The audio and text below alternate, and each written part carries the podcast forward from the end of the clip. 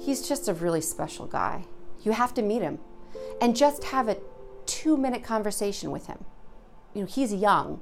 He's never asked me why him, why did he get this incurable disease? And he never complains.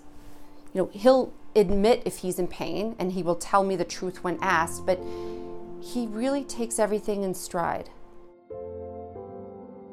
This is the story of Tim Cooper, a 56 year old black man with multiple myeloma, a rare, incurable blood cancer.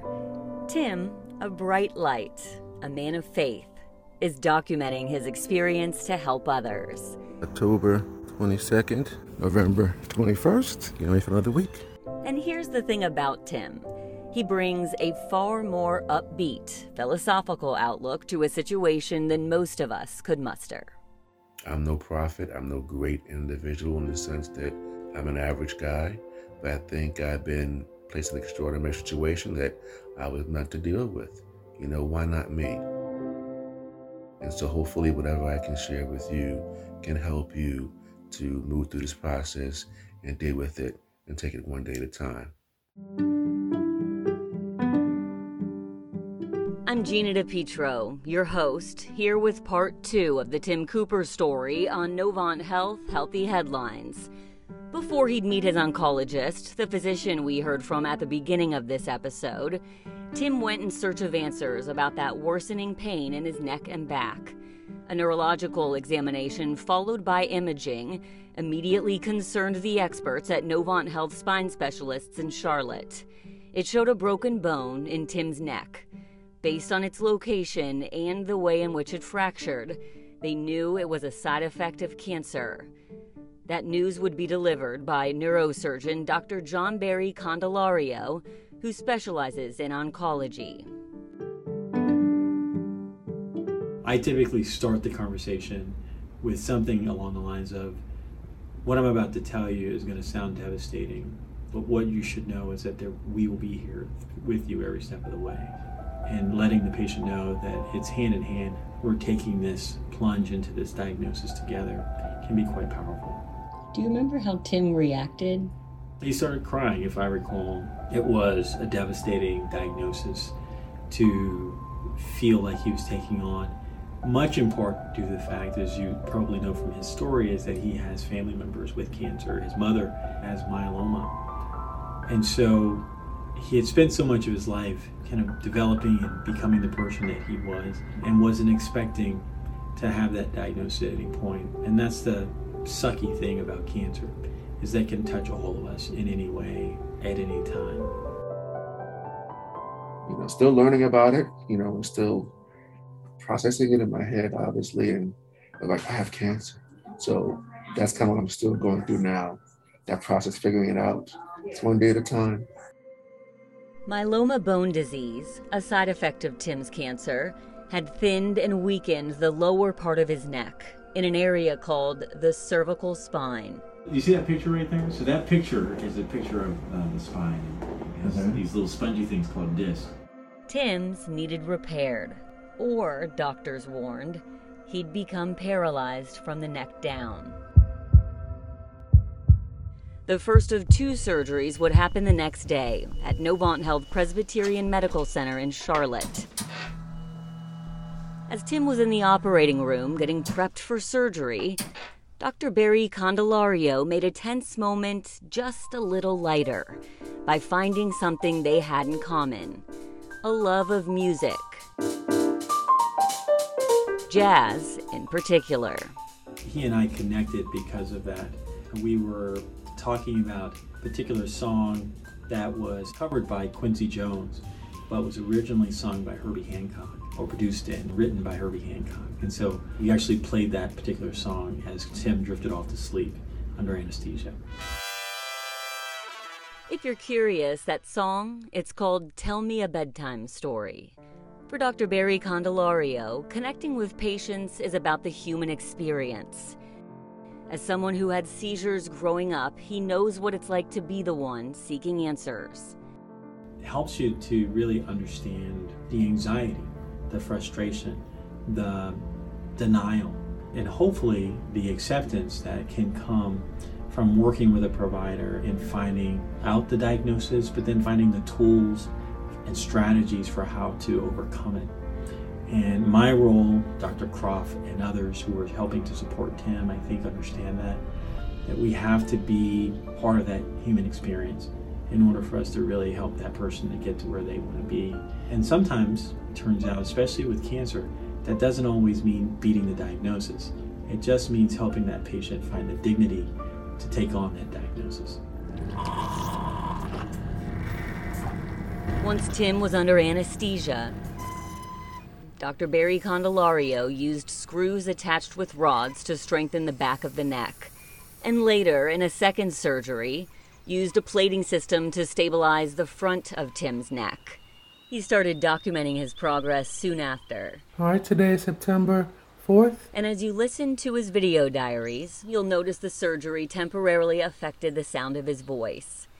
His sense of humor, however, that was fully intact. I want to also show you what I'm also wearing here to help rejuvenate the uh, screws to my bones in my neck. It's called a bone stimulator on the Bionic Man. We have the technology. So if you know that show, The Bionic Man, I'm showing my age, you'll know what I'm talking about. A tissue sample taken at surgery was examined by a pathologist and confirmed what type of cancer Tim was dealing with multiple myeloma. Now doctors could begin treating the cancer itself. I'm doing great. How are you doing? I am doing well. Tim would meet his oncologist, Dr. Patricia Kropf of Novant Health Cancer Institute in Charlotte. He came in in all kinds of metal devices, a halo, different braces, and he was smiling. He was smiling and he said, You know, I have myeloma. What are we going to do? And he's been like that with each visit. An estimated 34,000 Americans are diagnosed with myeloma each year. That accounts for less than 2% of new cancer cases in the U.S. It forms in a type of white blood cell called a plasma cell. And it's a fairly aggressive type of blood disorder. It tends to involve the bones, the kidneys, it can develop into an anemia. So at present, myeloma remains incurable. It's very treatable, but it remains incurable. And patients tend to be on some type of therapy for most of their lives. She recommended a combination of chemotherapy and radiation for Tim. It's 2.30. I'm in the hospital now waiting for my Velcade shot, getting my treatment every Monday and Thursday. Today is September 23rd. They did say you have maybe have a little bit of a metallic taste in your mouth, and I do uh, sense that. It's 9 a.m. I've been running a slight temperature for the last couple of days. Feeling much better today, no temperature. In the lead up to cellular therapy, a more targeted approach that uses a person's own cells to fight cancer. Just finished my morning walk, and wow, I felt good, and it had me thinking about just my purpose and what I'm going through. They always say that God wouldn't give you more than you can carry, but it really is true if you apply that and use it as fuel towards your next phase. Where will God lead you once you get through this valley? It takes resilience to walk down the road that Tim has found himself on, and he has a quiet strength. I think Tim shows and has continued to show an indomitable spirit. He's an impressive individual. I'm proud to call him my patient, and I tell him every time I see him that I'm truly privileged to be a part of his care. I love Tim, and the entire office loves Tim. He just has such a beautiful outlook on life. He takes everything in stride. He's really just a pleasure to take care of. All of the nurses, my colleagues, we all feel the same. It's worth pausing here to explain how he came to be featured in this story. Good afternoon, young lady. Hi, Tim. How are you? I'm good. I'm good. Just sitting, having coffee and some, some jazz music. As a senior PR specialist, I'm part of a storytelling team that captures the care and culture at Novant Health. And we're lucky to meet a lot of patients whose lives our providers have touched. After my colleague, Josh Jarman, another senior team member, met Tim, he came back to us and said, His story has the power to help people, You have to meet this guy. And as you've probably guessed, it's how we find ourselves here today. I know Josh, he told me, he's like, I'm kind of handing you off to Gina now. In the years since I've known Tim, here's what I've come to understand he has a calming presence. It makes him easy to be around, even after a disappointing setback.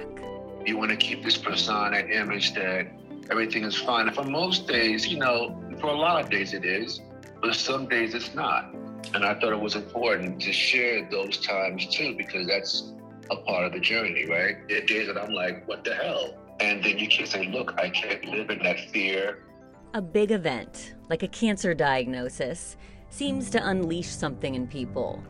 And as Tim and I continued to chat that day, his self reflection grew deeper. I've always been a person that has had abilities to do things, but never pushed myself hard enough to really achieve what I wanted, Gina. And that's one of the regrets that I have in life. And this has taught me now, again, challenging myself to do more. So seeing this happening to me now has really given me a perspective on how I've been BSing in some ways. You know, and get I've always been to succeed and do well and make good money, but I've never pushed myself to the ability that I really should have. That's my military career, from when I was a student. So now, so there's so much more that I'm capable of. And I think that getting through this process, when I do get through this, see a light in the tunnel and get there, you know, it's gonna really jumpstart me into something new. Tim's self reflection got me thinking.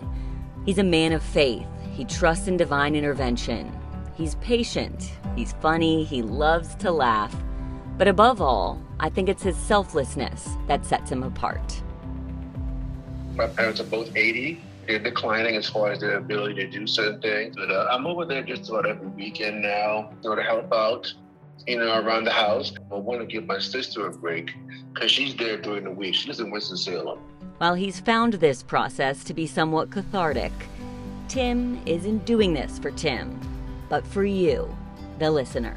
I'm just thankful to do this as well. And I'm glad you've been entrusted with telling, you know, my story, whoever it helps. Hopefully if it helps one person, you know, that's great. I'm just kind of still, you know, amazed by that. So thank you again. Still ahead, Tim climbs perhaps his toughest hill yet.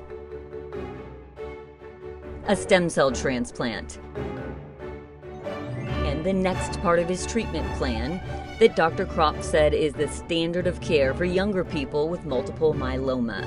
Everything has come back positive as far as my stem cell counts and all of my blood work and the way my system has been adjusting to the chemo that I've done previously to get ready for this process. So I'm really anxious to get it done and move past it and, and have these 14 to 16 days turn out and I'll be hopefully in remission. I'm Gina DePietro, your host, and I'm humbled to tell Tim's story. If you enjoyed this podcast, leave us a five star review or share it with friends. Find us on Apple, Google, Spotify, or just about anywhere you listen to podcasts. And leave Tim a note of encouragement. You'll find his story under Editor's Picks on www.healthyheadlines.org or use the search feature to type in his name. People can join the discussion at the end of that article, and Tim's responded to many of the comments already. Thanks for listening.